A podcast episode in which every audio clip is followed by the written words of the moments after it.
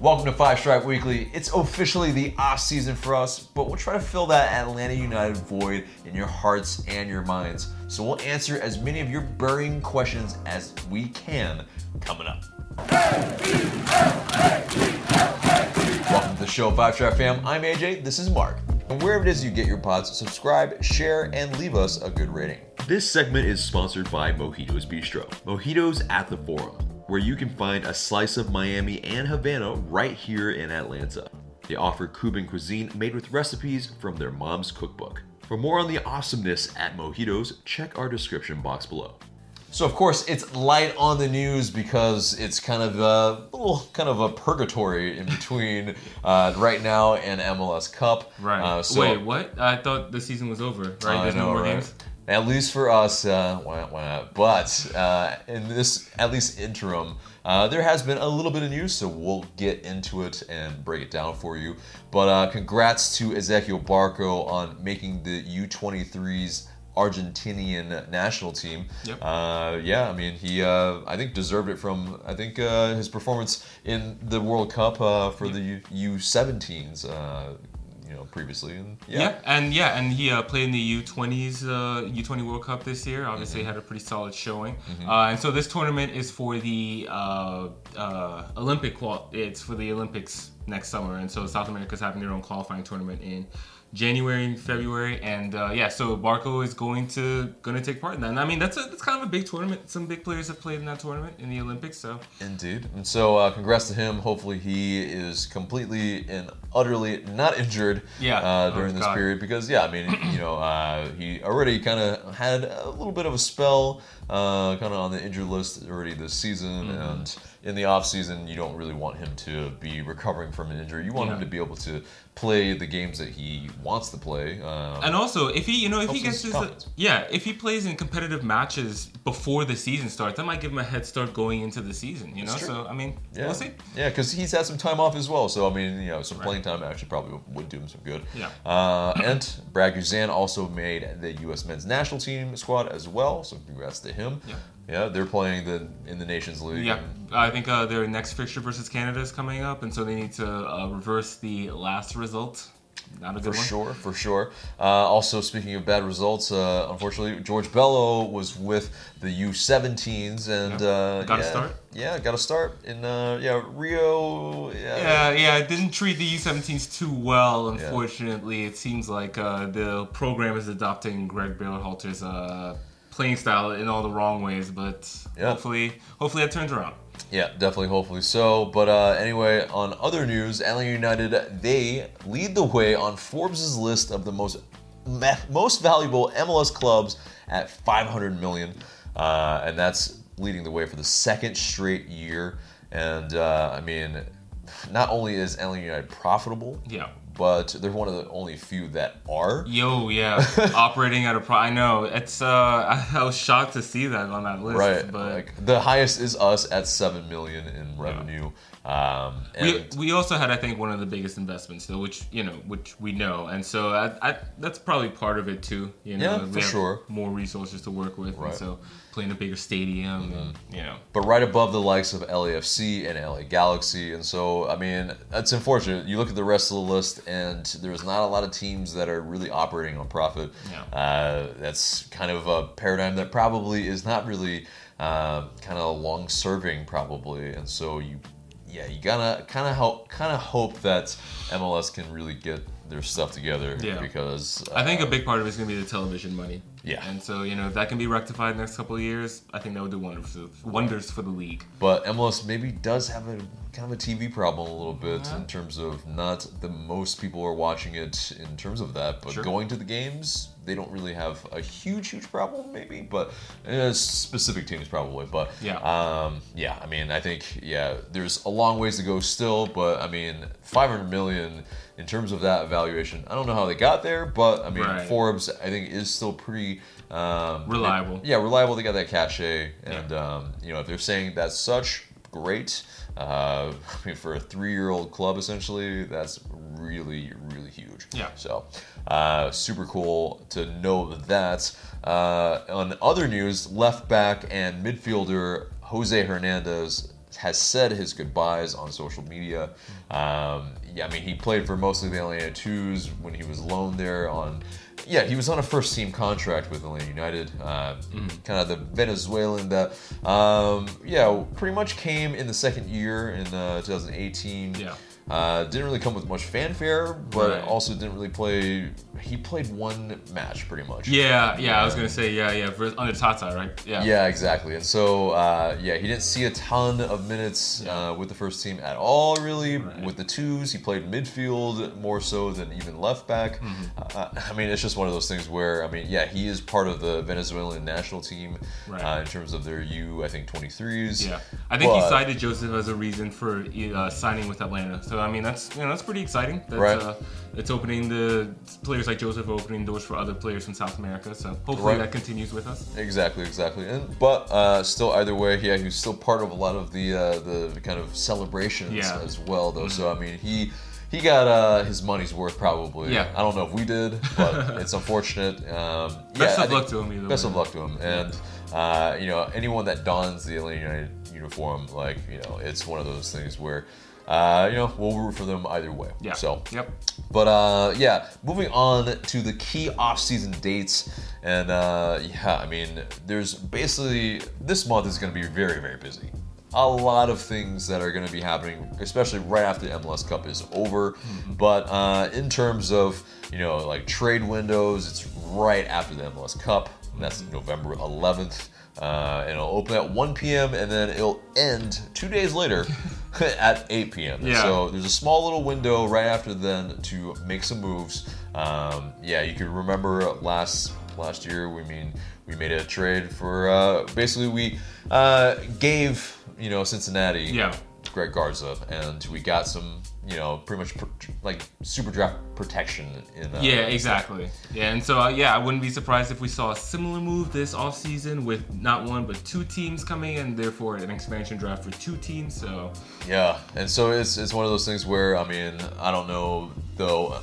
Unfortunately, the super draft is probably unlikely to happen as it's kind of normally constructed. Right. And so that's where I mean I don't think people are valuing the super draft picks as heavily, and so Right. you know any any terms of that uh, that won't really be able to you know be traded per se probably with much value. Right. Uh, but uh, also November 14th is the deadline to make contract extension offers to the players.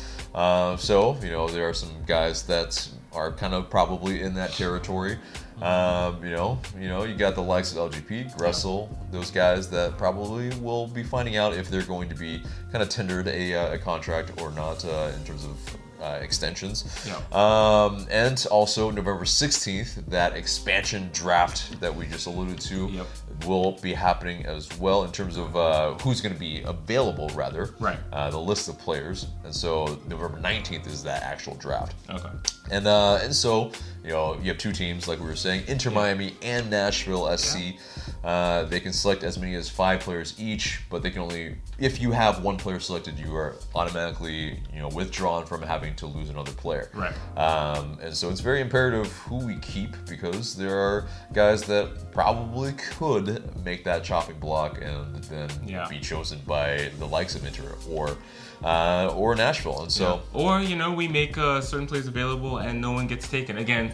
Uh, last off season because we made that trade with Cincinnati, I think they stayed away from the rest Probably of a our players. handshake deal. Yeah, so Yeah. maybe something like that. But uh, yeah, it'll be interesting to see who we protect. I mean, Yeah, I mean, we do have like one of the most deep clubs in MLS, so it is. I mean, it's a possibility for sure. Right. Um, you know, the, I'm looking at the likes of maybe uh, Brandon Vazquez or Alec Kann that could be taken. Sure. Um, you know, if we leave them exposed in that sense, but Right. uh, yeah, November 21, it's the deadline to for clubs to exercise contract options, and then you know, there's some guys that you know, like an LGP. Yeah, well. right, exactly. And So? yeah, we'll we'll see. I mean, Yeah, exactly. And so, uh, you know, with that, um, November 22nd, the list of free agents are released. Now, like free agency in MLS isn't really a massive thing, Yeah. and so I don't think this is a very um, huge thing that we'll be really drawing a ton of players from. But Right. we've drawn, you know, we've gotten some players uh, that were free agents in the. Exactly. Yeah, it'll be interesting to see who Atlanta United pick. I think they do actually do some decent work in terms of free agents and guys who maybe uh fringe players, Yeah. squad squad members. I think. exactly yeah. So it'll be interesting to see what Atlanta United does in that period. Yeah, uh, I think we can get some some veterans in that regard. Absolutely. really- that would be helpful. I mean, I think if you uh, harken to last season, Brek Shea Yeah. uh, came in pretty early in the offseason, so that's kind of uh, the similar case there as well. Um, and then, you know, you got uh, kind of a re-entry of kind of the uh, kind of strange MLS things, kind of, uh, you know, that's a whole different thing. Yeah. Uh, we won't discuss that here. Uh, that would take too long. Uh, waivers as well, and then another free agency opens on November 25th. Right. And so, yeah, I mean, and then the big one in December is another off-season date that we will all be looking towards. I think uh, really, really keenly is the round of 16 draw in the CONCACAF Champions League will happen Yep. on December 9th. Yep. And uh, you know, there are the likes of these eight teams that we could draw: Yeah. Leon, uh, Portmore United, Alianza, Motagua, uh, Olimpia, Saprissa, Comunicaciones, and San Carlos. Yeah. I think uh, the two standouts there, Leon, they finished uh, first in the regular season, Liga MX uh, last uh, Apertura, I think, or Clausura, one of those. Um, and uh, and Saprissa is strongest team that Costa Rica has to offer. Uh, they're kind of a dynasty in that regard. And so, yeah, if we drew either one of those in the first round, uh, it would be tough. Definitely. Be tough. Uh, the, the rest of these are, you know, I think interesting. We should be able to handle them. Yeah. I would love it if we drew Portmore and had to go to Jamaica, man. Oh, Oh, man. funny. Yeah, that'd be funny. Yeah. Send us to Jamaica.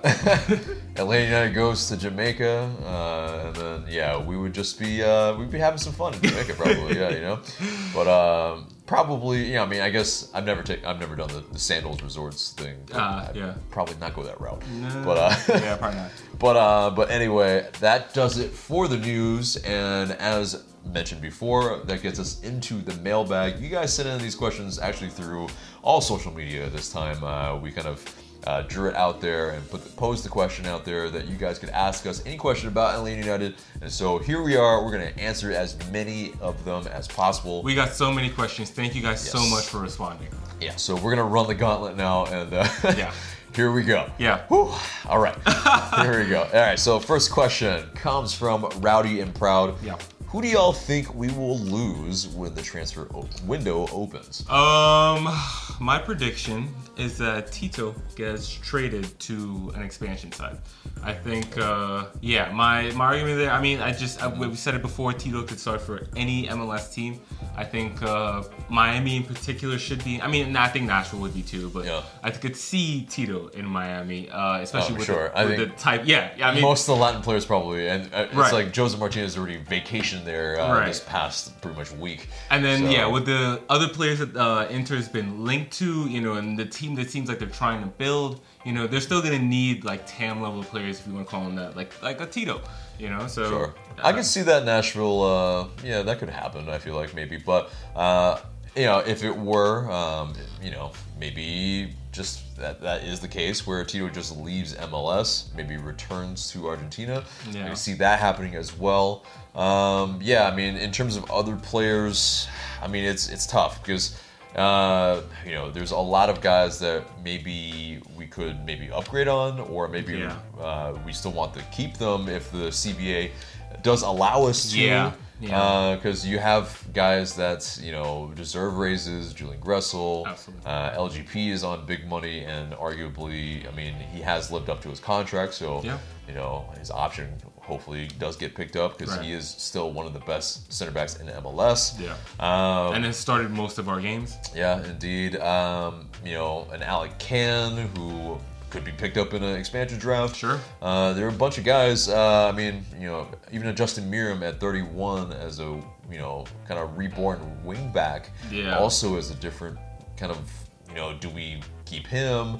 Uh, Emerson Hyndman kind of feels like maybe we could keep him Yeah. because he has played pretty admirably uh, on his loan from Bournemouth. And yeah, I mean, I think the big one, yeah, definitely would be Tito. Yeah. Um, I mean, I, I don't see any of the big names really leaving. I don't think as well. Yeah. Uh, I don't see a mass exodus. Uh, that Yeah. would be kind of shooting ourselves in the foot. I feel like because yeah, our goal I think is to still be able to, um, you know, have that continuity of the you know winning players that have gotten us to this point. Yeah. Um, yeah, they might not be kind of uh, one on one and one with Frank De Boer in terms of his philosophy, but um, you know, I think there are going to be players that are brought in, but I think it's also at the right time Yeah. that you sell these other maybe big name players as well, Right. Because they're on big transfer fees. We want to recoup them, Yeah. uh, and we've shown that we can still win with them. So I just don't feel like there's a mass exodus yet. Yeah. But uh, next question comes from Luke M88. What role will George Bello have with the first team next year? Um, I I think he'll have kind of a backup left back role. Uh, I don't think that he'll start most games. Still, you know, I think because he didn't take part with the first team at all this offseason. I mean, sorry, I mean this this This season, yeah. yeah. So, uh, but I could see him playing 15, maybe 20 games between starts and appearances. Uh, but yeah, just to still at his age, he's still a bit young, and maybe uh, maybe the approach now is going to be to take it a little bit slower with him. I think last off season there's a lot of hype, you know, especially after uh, making those appearances, scoring, you know, and so I think now we're to take our time with him.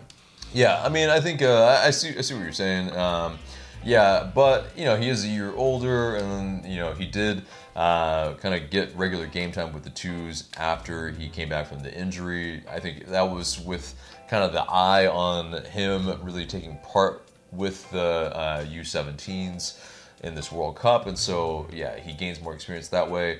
Yeah, 15 to 20 games. I think yeah, you know, it depends on the type of you know kind of uh, depth that we have at left back because that certainly was a problem for us this season. right. Uh, and for him to be penned and to be the heir apparent to Greg Garza, uh, at least early on in the season, that you know at least Darren Eales uh, pretty much penned him as Yeah. and it didn't pan out that way. Uh, yeah, I could see that that would be the case where they kind of try to blood him in a little slower. But I feel like still, uh, you know, he's a guy that uh, has oodles of talent. Yes. Uh, that we're probably trying to, you know, not only give him a bunch of playing time, but then move him on to Europe. I think it's a guy that I think we'll see playing time with the first team sooner or later anyway. Yeah. So uh, it's just a matter of you know that depth behind him. I think he it's still his job to lose. Yeah. So All right. um, Next one coming up from Slim Jin. Uh, what transfers do we need to make to be MLS champs next season? Yeah, uh, I mean, yeah, it depends obviously on the CBA, but Right. let's say that we have mostly a similar team as we do now. Yeah. Right, and so uh, if we are able to keep most of the guys, sans the guys that are probably gone, uh, like a Tito, unfortunately. Yeah. Um, yeah, I mean, I think even a Flo Pogba might be on the fringe. Who knows if he's on a multi-year contract? He probably is. Probably on a one-year because, yeah, I mean, he we took a flyer on him. He hadn't played really in about a year and a half, uh, like meaningful games anyway. And so, uh, you know, it could be where he might want to go back to Europe, and it could be one of those things where we'll have to look for more uh, depth at center back, and especially if at times we're going to be playing with three-man center back lines, Yeah. we will need that depth, and so that's I think very important. Especially if we want to play in that art swashbuckling style Right. uh, going forward, because yeah, I mean, I think you saw that, yeah, there are some guys that in the back three will get injured. You have Michael Parkhurst also leaving. Um, yeah, we need to fill in that depth. Yeah. Uh, we definitely need left back and right back uh, depth for sure. Yeah. Um, I think a little bit more in midfield as well, uh, kind of more dynamism, and especially, yeah, a Darlington Nagbe who probably is gone as well, uh, probably to the Columbus crew. So to answer that first question as well, Nagbe is definitely one of those guys Yeah, yeah, um, yeah. that's probably gone. And yeah, we need someone that can replace what he does. It's probably going to be very hard for us to do that. But um, yeah, and I think we also need more kind of wingers Mm-hmm. slash guys who can score as well because Yes. we were lacking that uh, that clinical uh, scoring ability that I think we saw. I think yeah, I think we we a little uh, creator heavy maybe, Yeah. and uh, not enough Finisher like- heavy, yeah. exactly. Yeah. And so that's fairly important to be able to, you know, I think uh, have goals coming from more than just one place. You're right. Um, I think in 2017 we had, you know, Miggy, Tito, and Joseph scoring in double digits, and a, uh, and a Julian Gressel Right. kind of uh, nearing like 10 goals as well. So it was uh, goals coming from several places. This past two has been a little bit more Joseph reliant, Yeah, which yeah. is fine because it obviously wasn't a problem in 2018. But Right. uh, I don't think you can continually rely on that every single season. Right. But uh, I feel like I'll hog the question. if you have any other, no, yeah, I mean, like my big thing is left back, um, and well, actually, to so we got a lot of questions about Nagbe, and yeah, we do feel like he's. It sounds like he's likely to be gone. Uh, so replacing him, I think that he was one of our very best players this season. So I think replacing him has to be a priority in terms of a big money signing. I also wouldn't mind though if they spent money on like a starting level left back, and then like had just that person in Bello. Because I mean, we're expecting another busy season. If we want to Yeah. compete in multiple competitions and go all the way till the end of the season, Yeah. we're probably going to need like two players who can start at that in every position. yeah. So- oh, well, that's I mean, difficult do that- that's MLS. difficult, but I mean, like between like Yeah. you know the versatility of certain players, like Sure. a Franco Escobar and a Julian Gressel, who can play multiple positions, Right. and then like other positions, you just have depth. Like we tried to have left back depth last year, and it's still somehow. we had five guys that could play the position, and still, I mean, yeah. yeah, between Bello, Ambrose, Brek-Shea getting hurt, I mean, it just Yeah. it was a rough go. So Yeah, for sure. And we still had to play Parky and uh, Shea at times, and then you know have a revelation in Justin Meram at right, yeah, yeah. uh, and play Dion Pereira at wingback as Right, well. It's, yeah. yeah, it's wild. I don't think we'll have that maybe terrible luck at that position next year, but Right. I also, I mean, I feel like yeah, sure. If we if the CBA changes tremendously, sure, let's go for two players at each position at least that uh, are starting level. But uh, it's nearly impossible in Sure. MLS, and Yeah, so yeah, that's yeah. where I feel like uh, Bello, Ambrose, I feel fairly confident in MLS in that regard Mm-hmm. because fullbacks in the league, I feel like that's really where you can kind of unfortunately skimp a little bit, Sure. um, and still be able to kind of get by. I feel Yeah. like not that we want to get by, but it's just like within the salary kind of cap thing, it's difficult. Yep. Um, but next question comes from Atlandon United 2017. How do you think the fellas did this season? Um, I think uh, I'll give them a grade of a B plus. Uh, I think uh, yeah, in terms of the regular season performance, um, I think that's where I'm kind of like you know it's a B. It was a little inconsistent. We uh, did not come back a whole lot. I think it was only two points earned from losing positions. Yeah. But overall, still a pretty solid season. At third most points in the league, uh, making it to the semifinal. I mean, like if you had presented that scenario to me back in March when we were freaking out about this team, yeah, absolutely would take it. And on top of that, the cups. You know, winning Open Cup, being back in the Champions League next season. I think it's a pretty solid season overall, especially with the first year head coach. Yeah, beating two Mexican teams as well. I mean, that's a very kind of feather in the cap that you can put in there. Um, yeah, I think uh, very solid season where we broke some records, where we, um, I think, showed, I think, the world again that you know it, there's no lapses in uh, the fandom. I feel like the- Yeah. You know, if not, if you know, it's it's only getting stronger. Um, and in terms of yeah, the actual like performance of the season, yes, there were the tips and valleys and um, you know the highs and lows. But uh, I think on a whole, I think yeah, uh, you a B plus I think is very solid. I think a B for me. I think uh, Yeah. you know it's uh, would we have won to maybe uh, for them to live up to what their expectations were in the beginning of the season, of Yeah. course, because their goal was to win as many trophies as possible. Sure. And so it was, uh, you know, Champions League, MLS Cup, Supporter Shield. We didn't win those, and so I feel like we did not, uh, you know, meet their expectations that they set out. Right. Because yeah, during that uh, during that kit reveal, Darren Eales talked big. Um, and yeah, we, we did win the U.S. Open Cup. We did qualify for the Champions League. Those are still, you know, I think things that you can hang your hat on. And so, um, yeah, I think solid season. Yeah. Uh, not spectacular, not like 2018, but you know, Right. not every season can be. Right. So next question is from Terminus United 83. Will Nagbe be back next year?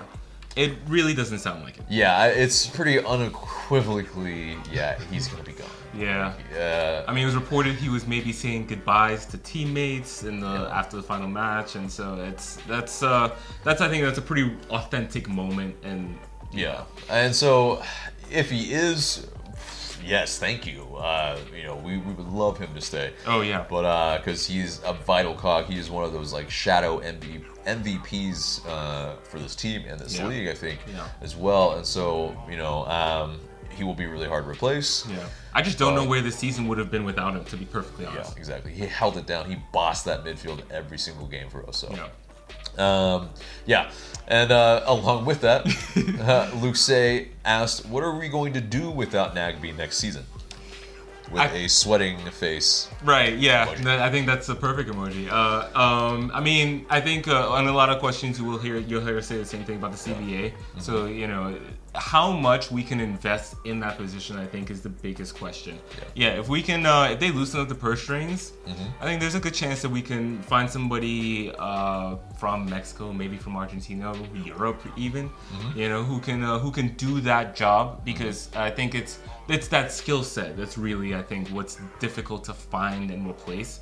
But if yeah, if we can find a player who can keep the ball like Nagbe did, I mean, we ought to be fine. Yeah, but it's uh, that's a tall task Yeah. for sure. Uh, Yeah. I think at least in the interim, um, you know, we know that I think the team is interested in bringing Emerson Hyndman back, Right. so they're at least he do, he's not a Jonathan Nagbe. I'm not even saying that at all, but uh, you know, he does offer that box to box ability Yeah. uh, that Nagbe kind of uh, you know does, and so um, yeah, I think Hyndman is kind of the heir a little bit to that, um, you know, and so uh, yeah, I think you know in the kind of like 2017 season leading up, like we brought in the likes of like a Carlos Carmona Oh, from Atalanta. I mean, like you know, he's not a guy like that's like Nagbe, but you know, the fact that we brought in guys from Europe, I think still you know says something that Right. you know it's there's a possibility that um, you know guys kind of you know maybe nearing that age we can still bring in kind of on uh, you know if it is TAM money. We can bring them in on that and still be able to kind of keep things clicking. Yeah. Yep. But um, yeah, another Nagbe question, um, and uh, we'll get through this one really quickly. But uh, Matty Irish asks, "I heard Nagbe could be leaving this off season. Could could United really afford to lose him?" Uh, the simple answer is no. we can't afford to lose him, Right. but we probably will, and uh, we'll just have to kind of probably change kind of the system a little bit and how we play. Um, and you know maybe at least have a guy that's like a Nagbe light. Yeah, exactly. All right, and so uh, just just swear Joe it is. Suarez. Just swear it is. Uh, what's most likely to happen this off season? Change.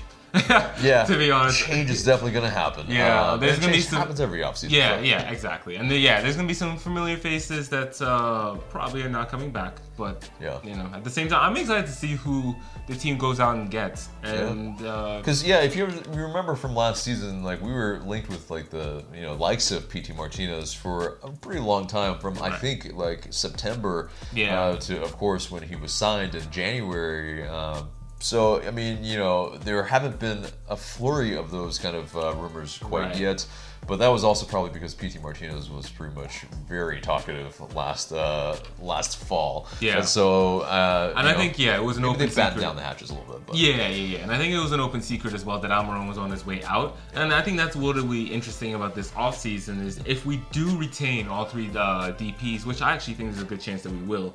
Uh, you know, there's some continuity there. You know, they have a full offseason together. That's a, a, a bigger transfer that Atlanta United does not have to worry about, at least in the offseason. So they can focus on filling out the rest of the team if they're allowed to do that. So, yeah. So next question comes from Lanier Gordon. Will Gressel stay for next season?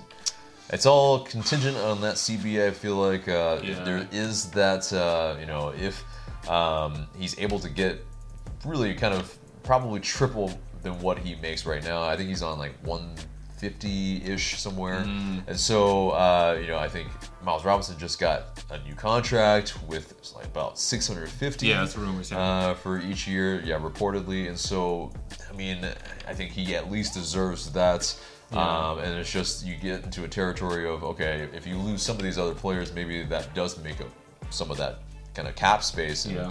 uh, room for that. But um, you know, I think it's contingent on that. I think the team wants to keep him. Yeah. He wants to stay. I feel like he has that connection with the fans, Yeah. but I think at the end of the day, it is a business, and so if Mm-hmm. you know he's not tendered a contract in that sense of uh, extension, then he very well could leave. This kind of reminds me of the Parkhurst situation last year because you know Yeah. those rumors like you know Parkhurst might be looking for a different deal or whatever. But I think at the end of the day, the both parties wanted to get a deal done, and I think that's the case here as well. Yeah. Um, another thing though, I think it would be contingent on is if Gressel kind of flips and decides that you know he'd be open to playing for another MLS team. I think that might uh, change his leverage. that, yeah. you know, I think that would change his leverage for sure. But I, I, I don't know. I don't see it. I think that Yeah. I think the deal gets done. Right, but there is the possibility that he could move to Europe as well, and that would uh, it would make sense because I mean, yeah, he's a German. He's uh, a guy that uh, could feasibly play in Bundesliga or Bundesliga two, and Yeah. so uh, you know they can obviously offer much more money already than what we can offer within the salary cap space. So, Yeah. um, you know, if, if he values that more than anything else, which I mean, he is kind of uh, in that kind of prime year as kind of you know, if he went over to, to Europe anyway, now would be his time to move. And so Yeah, sure. it's uh, it's unfortunate, but that could be the case. And so uh, here's a slew of questions coming from Keaton Thomas. Uh, we'll kind of try to hop between his and other questions. Yeah. So that's not just all his. It does not hog thank, all the time. Thank you, Keaton. Yes, but thank you so much for all the questions. But um, yeah, uh, Keaton Thomas, 61, asks, who do you think would be a good addition to the team pending rumors? It's tough to put specific players that you know would be uh, kind of targeted in this team. Yeah. Um, but I mean, if we're, you know, I'm gonna go a slightly unrealistic, probably very unrealistic, but uh, within MLS, Alberth Elis is a guy that I would really love on Atlanta United if we can afford him within the kind of salary cap space. He's a, a you know one of the top wingers in MLS. He is wanted to uh, kind of move away from the Dynamo. He's kind of wanted to go to Europe, I think, though. But Mm-hmm. um, I think you know we might be able to offer something attractive, kind of that winning mentality. You know, we have the possibility of winning trophies. Yeah. You might want to move here at least uh, for maybe at least a year, um, and so it could be uh, some something of a, a good match. So Yeah. that's somebody that uh, I feel like you know, in the grand scheme of things, we do need that type of winger. Yeah. I, uh, I believe Ignacio Piatti is becoming a free agent, and uh, if he were again, then that's a little unrealistic, I think, with his salary level because he was a DP. Yeah. But uh, yeah, if he were willing to, you know, maybe take a little bit of a pay cut, or you know, some room, some room became available. He, I mean, he's done it in this league for a while, so Yeah. that'd be an interesting one, I think. Yeah, okay. Uh, so next question, we'll hop over to another person. Yeah. Uh, Regini asks, "Who's in line to be the next captain of the team?" I think next in line probably is Brad Guzan. Yeah. Because he has kind of uh, you know had the armband more than anybody else Yeah. besides Parky. Um, I think uh, other option is Joseph for sure is a natural leader within the team. Mm-hmm. I think if uh, LGP returned, he would definitely deserve a shout. Uh, Jeff Larentowicz also, if he returned, yeah, also I- would be as well. I think yeah, he would be like a permanent captain, even if Right. he didn't play. Yeah, Exactly. He would, he would be the guy that uh, you know maybe not leads them out into the you know the pitch every single game, but at least he would own the clubhouse and you know everybody respects him obviously. Right. Um, other guys, yeah, Julian Gressel if he uh, you know continues with the team. Yeah. Um, you know, I think those are kind of the the mainstays, people that hold the most um, kind of say in the clubhouse as well. So Right. I think uh, yeah, definitely those people. Okay. right. Uh, going back to Keaton, uh, could Joe make a scarf? That would be awesome to have.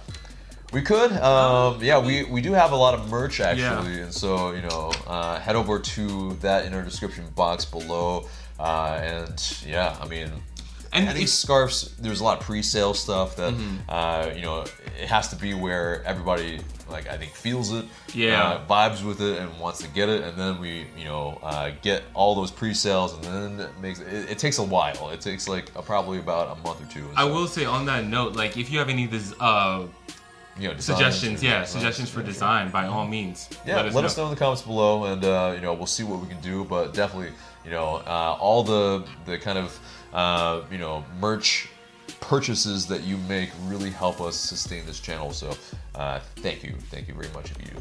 But next question comes from oh man, there's so many key ones. you want to Uh, do another keen one? Uh, well, we'll go with the Norwal Okay. eight. Yeah. What type of player does LA need to buy in this transfer window? Lots of similar ones, I think. Yeah, like I've said Yeah. before.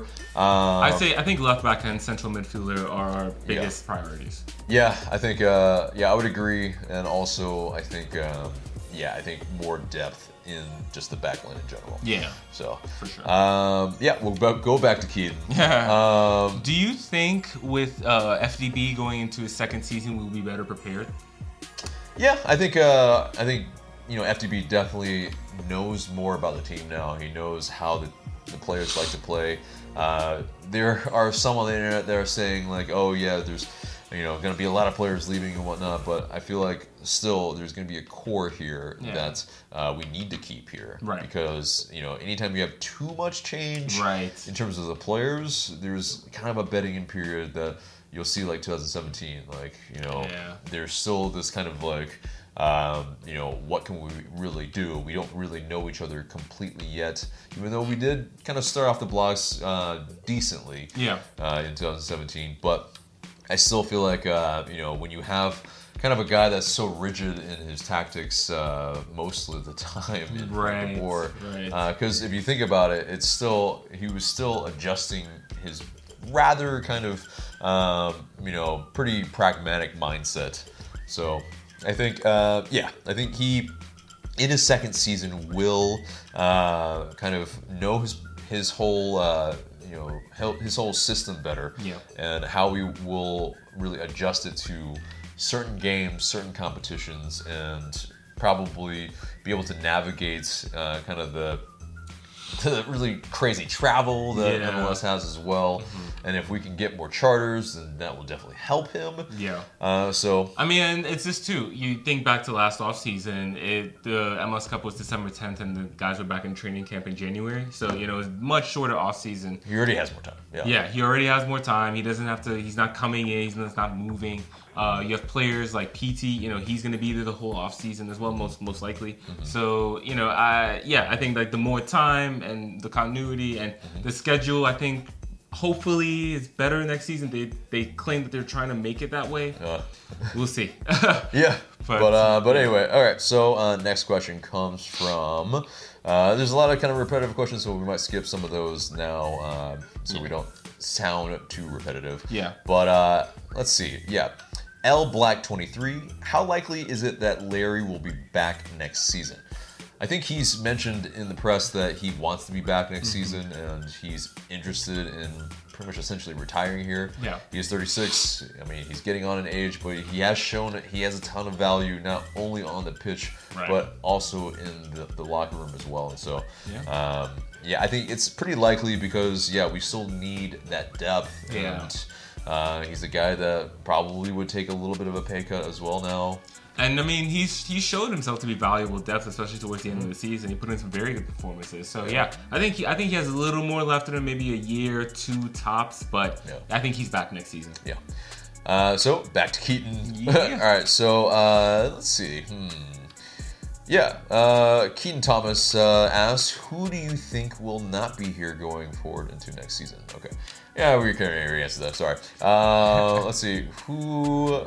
Man, no. These are tough. These are all like kind of answered. Uh, okay. Yeah. Keaton Thomas asks, "How can I be part of a future fan camp?" Ah. So, uh, very good question. Thank Yeah. you for asking that. Uh, so, basically, uh, you can hit us up on any of the social medias and really just, just let us know that you want to kind of just pretty much chat with us. Yeah. Um, and, you know, otherwise, well, last three years we were in the Gulch. This Yeah, next I was just gonna say that. will be very interesting where we end up. We'll be in one of the parking lots for sure. Um, and so that's where it is kind of going to be uh, kind of a conundrum until we figure out where most of the people are going to be. Will be in that direction so that most of the people that want to talk can reach us in a really expeditious manner. Yeah. Uh, so that it's not uh, anywhere that's too out of the way for most people. Right. Um, so it probably won't be in the Home Depot backyard, but it will be one of those neighboring ones on Northside Drive. So Mm-hmm. we'll be announcing that on the social media. But Just for context, uh, Yeah. last June, that's exactly, I, you know, hit Atlanta United Fan TV up on Twitter, met AJ, and uh, he's the nicest guy, I swear. Oh, thanks. but um, but yeah, and so yeah, really, it, it is you know really anybody that wants to come on and chat, really, we're completely open to us. So really, just uh, come chat with us, and Yeah. you know, you might get on the fan cam, and that'll be dope. Yeah. So uh, next question comes from uh, PC7A Saul Lopez. Without a getting used to period we had this year, that was quote unquote. Do you see us doing better next year? Yeah. I mean, yeah, we, we it's still like result wise, we got pretty uh, deep into competitions. Yeah. We finished second in the East. I mean, it's I think result wise pretty good, and so Yeah. getting better than that. I mean, yeah, I mean, I think we can see the potential of the team and the ambitions of the team. They Yeah. want to do better than that. Yeah. Um, they want to go for all the trophies. So Supporter Shield is one of those that uh, we should be going for and uh, want to win. Let's win all the trophies at least once, if not more. Exactly. Um, and so, you know, if we can do a treble, that'd be fantastic. We Yeah. did uh, a version of, you know, a double last season. So, um, you know, if an improvement, I don't know, maybe in terms of, you know, a double with better trophies, Mm-hmm. even better. Uh, I can see it happening because, yeah, I mean, I think uh, the ambitions of the team kind of match what uh, I think the fans also want as well. Yeah, no, I mean, I think uh, in the postseason, even in the loss to Toronto, the team played pretty well, and I think you saw the boys' ideas and philosophy come through, and so I think that's a good sign going into next season. And yeah, like we said before, I think if we can keep the core guys, the DPS, we should be all right. Yeah, and especially yeah, it's like during the Toronto match, I think our XG was like two point six one, And there's a theirs little was point one four. Oh god, It's it's one of those like I wish I had not seen that. yeah unbearably unlucky. Uh, it's just one of those things where that's just how the ball rolls. Yeah. sometimes. But uh, next question comes from oh man, these are. These are getting uh, deep in the weeds now in terms of uh, some of the ones we've already talked about a little bit. Yeah. Uh, maybe we'll go a little bit away from uh, what we've seen. Okay. Liv Moss asks, with the Lallana rumors, Adam Lallana of uh, Liverpool, rumors brewing, do you think he could fit in our midfield if signed? Um, yeah, I mean, it's one of those things where uh, he probably would command a good bit of money because Yeah. he's coming from Europe, but he's not one of those transcendent talents like a Rooney or a Zlatan or uh, someone like th- them. Um, and you know, it's just he's 31. He's Mm-hmm. one of those players where um, maybe could fill that Nagbe void. That's the one thing I was thinking, but I don't know if his style really, you know, matches up the same. I feel like Lallana's more of a number 10, maybe an attacking midfielder rather than like a central midfielder. Yeah. but- But I mean, you know, maybe he could carry over to MLS, but I feel like he would still be on too high of a wages. But if Mm-hmm. he, to answer the the question, if he could fit in our midfield, I mean, he would definitely be, a, you know, a starting option. Yeah. He's just a little bit kind of, uh, you know, one, he's an international, and so that would kind of take away from kind of our flexibility. Plus, Yeah. he's a little bit up there in age, just kind of against the mo a little bit. I think, yeah, he just, like, that sign would take up so many resources. I don't know if we would see the return on it. Exactly. So uh, you know, and then plus it's kind of still very short term as well Yeah. for a player like him, Right. Especially on his age. So I just I don't know. I don't know if uh, that really would work. But stranger things have happened. Yeah. Uh, next question comes from Backdrop Soccer. Does uh, Wiferson, I, I probably think uh, you're talking about Emerson, become our next DP? So Emerson Hyndman. Yeah. Uh, I mean, we have three DPs. Yeah. Um, and so, in current, is like, yeah. under current rules, we cannot have more than three DPs. That might change. Um, but even so, I don't know if Emerson Hyndman is a DP level player. Yeah, I, I mean, mean- yeah, Jonathan Nagbe wasn't one Yeah. last season. Arguably, arguably he could be. Right. Uh, and yeah, I mean, I think, uh, I just it seems unlikely that he would be in terms of that. Um, and if even if it were, Uh, we might have to move on from that because I, I, just- don't think he's maybe a DP level in this league for Right. sure. So Right. yeah. Um, let's see. Let's see. It's starting to get uh okay a little repetitive. Yeah. So let's move to our Twitter questions Yeah. now. Uh, so um, Justin Cologne asks, with as much success as they are having in the USL currently, do you see Nashville SC slipping to that first year's learning lesson like the uh, 18 uh, or the 17 Minnesota United and the 18 FC Cincy, or will they triumph like LAFC and LA United? He probably means 19 since he 19 Cincy. Yeah, yeah, yeah. But uh, yeah, I think they're gonna.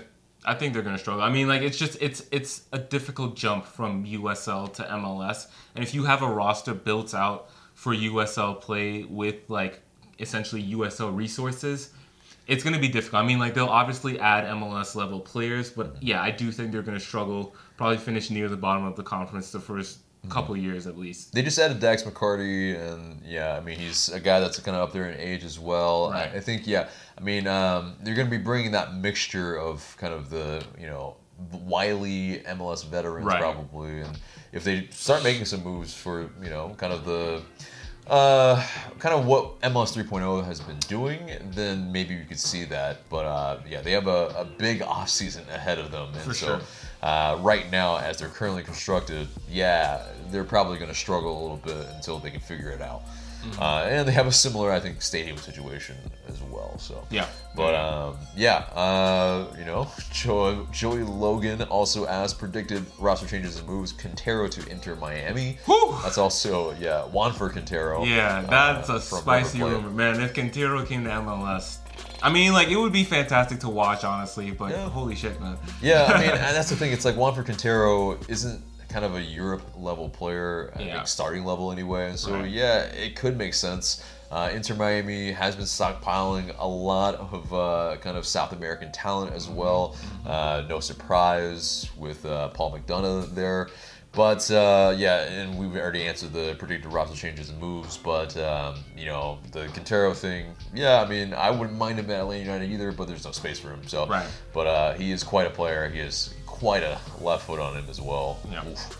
But uh, yeah, and he and uh, he and PT did share some time. Uh, you know, kind of swapping in and out. Right. Maybe a little bit of time together as well with River Plate. But yeah. Um, but okay, next question comes from Aaron Escobar, uh, a person that has played on both of our uh, other teams that we refer in. Uh, Yeah, in yeah, any yeah. Giroud, Olivier Giroud, looks like he has an interest in MLS, and as a Chelsea fan, I would love to see him in ATL. Do you think that would be a good move so we can have actual competition for Joseph? I know it could be a DP spot, but who knows what the new CBA would say? Yeah, and then last comment is the key, right? Is the Yeah. what would the new CBA? uh, in terms of Giroud, uh, I mean, like he would have to be okay with coming off the bench and sharing time. He's currently unhappy because he cannot get off the bench for Chelsea, and uh, you know, I just I don't know. I think that if he came to MLS, it would be to start every game and yeah, to like you said, to be a DP level player. Yeah, and I could see him uh, playing quite quite of a maybe a Zlatan type role because you know you lump it high to him. I mean, he holds it up really well. Yeah. uh, heads the ball really well. He has a lot of good skills. Yeah, and if you ever looked at his like highlight reel, he looks like the best player ever Yeah. in terms of the goals he scored. Yeah. Even though he's definitely clearly not, but Right. he is yeah, quite a good uh good goal scorer and Yeah. um, he yeah. scored a sweet goal versus Arsenal in the uh, Europa League You final. shut your dirty mouth. but anyway, uh, Giroud, yeah, I just think that's very unlikely. And we have a kind of very light, light, light player in his kind of uh, likeness in Brandon Vazquez. Right, right, right. Uh, and if we are able to keep him, then he's much cheaper than what Giroud would command. Right. Especially a person sitting on the bench. So very unlikely, I feel like. Yeah. Um, yeah, and so next question comes from uh, Doug Levine Oh, from Facebook. Uh-huh. How likely are changes with CBA that could impact our roster makeup? Maybe could you elaborate on that whole process? Uh, well, CBA, I mean, it's a collective bargaining agreement between MLS and the player Right. union, and uh, basically, there's a lot of things that entail with it. Uh, it would probably take uh, quite a while to explain really in depth, and probably would bore most people to death. So, But it, I mean, in essence, it's a it's a work stoppage, you know, Yeah. it's it's uh, these are just management and uh, worker negotiations. Like that's essentially what it is. Right. And so in this case, uh, it seems like obviously raises. Uh, I think charter flights might be one of the issues, um, and I guess uh, how MLS teams approach roster building going forward, and Right. well, how what they will be allowed to do, who they'll be allowed to bring in and spend. yeah. Yeah. And so, you know, uh, that's on the it, it basically ends on January 31st. And so, uh, you know, basically they have all this time up until then to negotiate a new one, or there might be a work stoppage. Now, I don't think anybody wants that. It's not good for the league right now, especially uh, a league that's trying to get more eyeballs. Anytime there is a lockout, it usually kind of uh, pales pretty badly within the uh, kind of sports landscape. Mm-hmm. Um, you know, the kind of MLB lockout of, uh, I Oh, believe, yeah. 94 Yeah. definitely kind of impacted a lot of things, but sometimes it does bring it for the better. Yeah. Uh, the NHL lockout, I be- I believe, like 99. Yeah, I think I think there was one massive. in 2004. I think as well. Yeah. NHL. Uh, basket NBA had one in 2012. Mm-hmm. So I mean, yeah, it's not unprecedented. It's not unprecedented, but it, it would really kind of uh, put a, a black eye on a, such Yeah. a young league. Yeah, so that's the thing I think because those other leagues that. are more established. I mean, and the lockout did hurt baseball, and MLB Yeah. is like the oldest league Yeah. in and America. NHL, it's like Yeah. yeah. definitely also on the, the wane as well. So uh, something that they need to hurry up, get all the conversations going between all the, the franchises uh, and the players union, and really figure something out, iron something out as quickly as possible. Um, next question comes from Warren Parsons. Can you explain the expansion draft a little bit more in depth? Like how many picks the expansion expansion teams get, and how many can be from the same team? Who do you hope we draw for CCL? Okay, there's a bunch of questions. All right, Yeah. Uh, we'll, we'll get to each one. Yeah. All right. So, uh, in terms of uh, the expansion draft, it's essentially you know when new clubs come in, they get the pick of the lot from players that are protected, and there are 12 players from each team that they have to protect. Yeah. Uh, and so for uh, each of those teams, they get five, like we mentioned before. Uh, only one can be chosen from each team, and then they are pretty much they are absolved of being uh, having to lose another player. Right. So uh, you know it's very imperative that you know we keep the ones that are like strategic and ones that uh, you know like a Jeff Larentowicz like probably wouldn't be uh, picked up, but he could. But he's out of contract, so basically, you know, he if he is picked up, then we lose him already. But we wouldn't protect him in the expansion draft. Right, right. Uh, it would just wouldn't be kind of uh, it wouldn't be wise to do that. Yeah.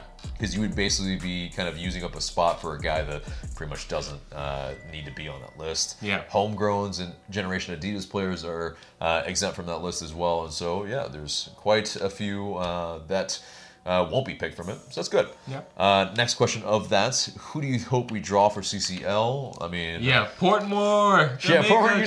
Jamaica. Let's go to Jamaica. uh, but anyway, so um, and uh, the last question there: Do you believe after everything the team accomplished this season, we will stop hearing from the DeBoer out crowd? I think. I mean, like I, you know, Yeah. um, my relationship with Twitter is you know so so, but Yeah. I mean I didn't see much after midway through the season, especially after the Open Cup. I don't, and yeah, I don't know if you had issues with DeBoer before. You know, I feel like some of those questions have been answered, and at least we're going in a positive direction. Yeah, we're know? progressing clearly, and so you know, the- I think DeBoer basically really outlined uh, early on in the season. He you know said that yeah, maybe I was kind of uh, probably trying to enact too many of my defensive tactics uh, too hard uh, and too quickly, and so maybe that is a thing where he has adjusted. He has at least uh, learned that the players like to play in a certain system. Yeah. He has adjusted clearly. Yeah. Uh, and then during several spells during the season, we played really, really well. Yeah. Uh, we had that kind of shutout streak, I, think, I believe, in May. Right. Uh, in August and September, we were on very, very good form. Right. Um, you know, we kind of lost a little bit of form, I think, in the end of September and Right. in October. But um, I think, you know, he'll learn the kind of peaks and valleys and what he'll need to do to, um, you know, keep the team rolling throughout the entire season. Yeah. But uh, I think in terms of the DeBoer crowd, I think you're always going to hear the naysayers um, anytime that there are bad results or kind of a bad spell, it's kind of the nature of any club. I mean, some of the teams that you know we've uh, that we support and we've had to kind of go through, like Chelsea, roll through head coaches or managers pretty regularly. Mm-hmm. Right. Um, you know, Arsenal right now don't Yeah. like their manager very don't much. like Unai Emery. Um, you know, yeah, with uh, you know Maurizio Sarri. Oh, yeah. Uh, last season with Chelsea. I mean, you know, definitely. Uh, he had them playing kind of the way he wanted in a sense, but maybe the uh, you know the players weren't gelling completely Yeah. with that. Uh, some of the fans were Yeah. uh, really kind of not feeling it as it, well. wa- it was difficult to watch. It was actually a lot like De Boer early on, like how Atla- Atlanta United looked under De Boer early on, where it's Uh-huh. Like a lot of uh, side to side. yeah, drab, not really exciting. Right, so- a little bit possession heavy without a lot of penetration. Right, right, right. Um, and But- so, yeah, I mean, uh, you know, even you look at you know Ole Ole Gunnar Solskjaer with uh, Man United. Um, you know, a lot of people are expecting maybe him to probably be gone. Yeah. Um, you know, and even though he's doing the best he can with a kind of flawed roster, and he's a former club legend. yeah, and so you know, it's one of those things where I think it's always going to happen. Yeah. Um, and so I don't think we'll be all absolved of any. Of And I will but- say this too, like I, I credit De Boer for handling it. You know what I mean? Like Yeah. uh, you know, he made you know, the one sport comment. I think we can all let that go at this point. Mm-hmm. Uh, but yeah, I mean, I think for the most part, De Boer was like, you know, he handled the pressure. He understood why people were upset. And uh, you know when the team did well, he didn't come back and say, you know, oh, I told you so. You know what I mean? Like he, because he expects this. He's he's dealt with this at Inter Milan, at uh, Palace, yeah, you yeah, know. So exactly. you gotta you gotta take your lumps sometimes. Yeah. Uh, next question comes from Ananwe Blagat Alkunji. I did that pretty flawlessly. I, I like. think that was pretty good. But uh, Let us know. let us know, Ananwe. Yeah, but yeah. uh, so the question is: Any choices of who Atlanta can sign to replace Nagbe, or who can start in his place from our roster? Okay, we've talked about it a little Yeah. bit, but uh, of choices who we can sign, um, you know, from outside the ro- or outside the roster for sure. Um, yeah, I mean, I think. Guys that are similar, maybe in that sense, is like a, a Wil Trapp, but Wil don't Trapp, I know, I know, terrible. we don't want to, we don't want him on the team, but is kind of similar, and he's like playing for the U.S. men's national team. Um, yeah, it's it's difficult because yeah, MLS. Um, you know those guys. There was nobody better than Nagbe. I feel like uh, Yeah. in terms of that. Um, guys that we would have to bring in, maybe from uh, South America or Europe. Yeah. In terms tough. of yeah, in terms of on the roster, I think your most natural replacements are Emerson Hyndman and Remedi a little bit too, Yeah. especially because you know Remedi does like got forward a little more this year, so Yeah, definitely. So um, potentially. Yeah, in terms of in the league, it's just it's very very tough. Maybe we can maybe we can find a, a Lee Nguyen from LAFC if he's not. I would, I mean, to be there. I actually like uh, is it Atuesta? I like him a lot. I mean, they would They're never, not gonna get rid of They would Atuesta. never let him go, but like a, a player of that level though. yeah, yeah. But a Lee Nguyen uh, kind of has a little bit of likenesses to a Nagbe, um, Mm-hmm. so he could. I don't think he's got the kind of uh, defensive ability that Nagbe has shown throughout his LA United career, but um, still could be something. And so, uh, but uh, next question comes from Chris Stanton, who gets left unprotected for the expansion draft. And, and then the second question: How likely will there be a work stoppage? So we'll answer the first one first. Yeah. Who gets left unprotected for the expansion draft? Uh, we kind of went through this one in a different episode. Right, I remember that, yeah. But uh, so if you you know we'll put this in the card over there uh, with the time code so you can watch it. But I think the guys that would be left uh, off of that uh, draft would be I feel like a Justin Meram, Yes. Alec Kann, Yeah. um, Larentowicz probably. Maybe. Yeah, Larentowicz because he's not signed, so Yeah. yeah, he's, he's not gonna be on there Uh, anyway. Pogba. Yeah, Pogba probably could be, and um, yeah, I mean the likes of those type of players. I think Brandon Vazquez, he's on that fringe too. Yeah. like you could, Yeah. but you could, you know, you could serve to lose him as well. So Yeah. it's a it's a bit risky. Um, And then you know, keep an eye on Tito. Like I said, I think that the smartest thing probably is to move Tito and not lose him for anything because Yeah. it does seem like he's more likely out than in. Yeah, But- and if yeah, if, from what I understand about his contract situation is that he is out of contract, but we still have his rights. Uh, so at this at the end of this season, yeah, uh, basically, yeah, like we could uh, try to keep him on the expansion draft, but we also would maybe lose him for nothing his rights. So Yeah. It's tough. Like Right. it, it really is one of those like, do we move him as quickly as possible, or you know, what is it? What is it? And so yeah, Yeah. as we mentioned before, those dates are coming up, Yeah. And uh, it's very important that Atlanta United gets it right. I feel like in that regard. Yeah. They usually do. yeah, indeed. And uh, so, last question comes from Carl Manning, and he asks, oh wait, oh, wait sorry, there was a, a secondary question, right? Uh, how will- likely? Yes. Yeah, how likely will there be a work stoppage? Uh, you know what? Right now, Put a percentage. yeah, 50-50. 50-50? Yeah, Oh shit. I don't, I don't think it's that high. I feel like the the the, the league really knows that they cannot afford this. Right. Um, Right. I would put it at like a thirty percent. Yeah. That it happens. Because I, I think be out of their hands if it did happen. it, it does seem like there needs there still needs to be a lot of legwork done Yeah. and like these are proper negotiations like this not just this is not a formality especially this situation i think that you know the players realize that the league is going in the right direction. They want to make sure that their you know their rights their revenues protected you know as the league grows. And so Mm-hmm. can understand that. And you know I, yeah so that's what you know i'm hopeful. Of course i don't want there to be a stoppage or even a delay really you know. I would just love it Okay. if they uh yeah. Yeah, get it done expeditiously. Uh, but uh, so yes, the last question, Carl Manning, away trips to Nashville. i'm down I'm hella down. Uh, yeah, I went there for that preseason, and it was so much fun. Had had me some hot chicken. Um, it was Yes. rainy a little bit though, unfortunately, and hopefully it rains less. But uh, hopefully, the days that you know, if they are scheduled for Nashville, are kind of closer to the summer or spring a little bit. Right. Yeah. So that uh, yeah, it's a little bit more pleasant, and um, you know you don't have to deal with. This, I think this is like our only realistic road trip, like the one where we could actually like Exactly. drive there, right? yeah, So, yeah, because Orlando is short technically, but I That's mean, like no- a nine-hour drive. Yeah, and I, I know like a lot of uh, you know some supporters groups do uh, go to Orlando. I don't think we're really too welcome there, so I'm not really going to go there. Nashville, though, uh, they were very pleasant, Yeah. and uh, yeah, that's a derby I'm looking forward to for sure. For sure. Not only for the food, but for the music as well. Yes. So, uh, yes, very much hell yes to away trips to Nashville. Yep. But anyway, guys, thank you so much for sending all of those questions. We'll hope to do another one of these in this off season because I'm sure there's uh, going to be plenty of questions uh, with a lot of the stuff that's going to be going on around the team. But uh, yeah, again, thank you for that. But that gets us and segues to our question of the day very nicely. So yes, it's the off season, but you know the hustle and the grind doesn't stop for us. So our question to you is, what kind of videos would you like to see us produce in this off season? Please let us know in the comments below. We're really interested in seeing what you're going to say. And that's it for us today. Remember to subscribe to us if you haven't already, share this episode, and leave us a review and rating so we can pop up higher in your rankings. And for Mark, I'm AJ. Thanks so much for listening.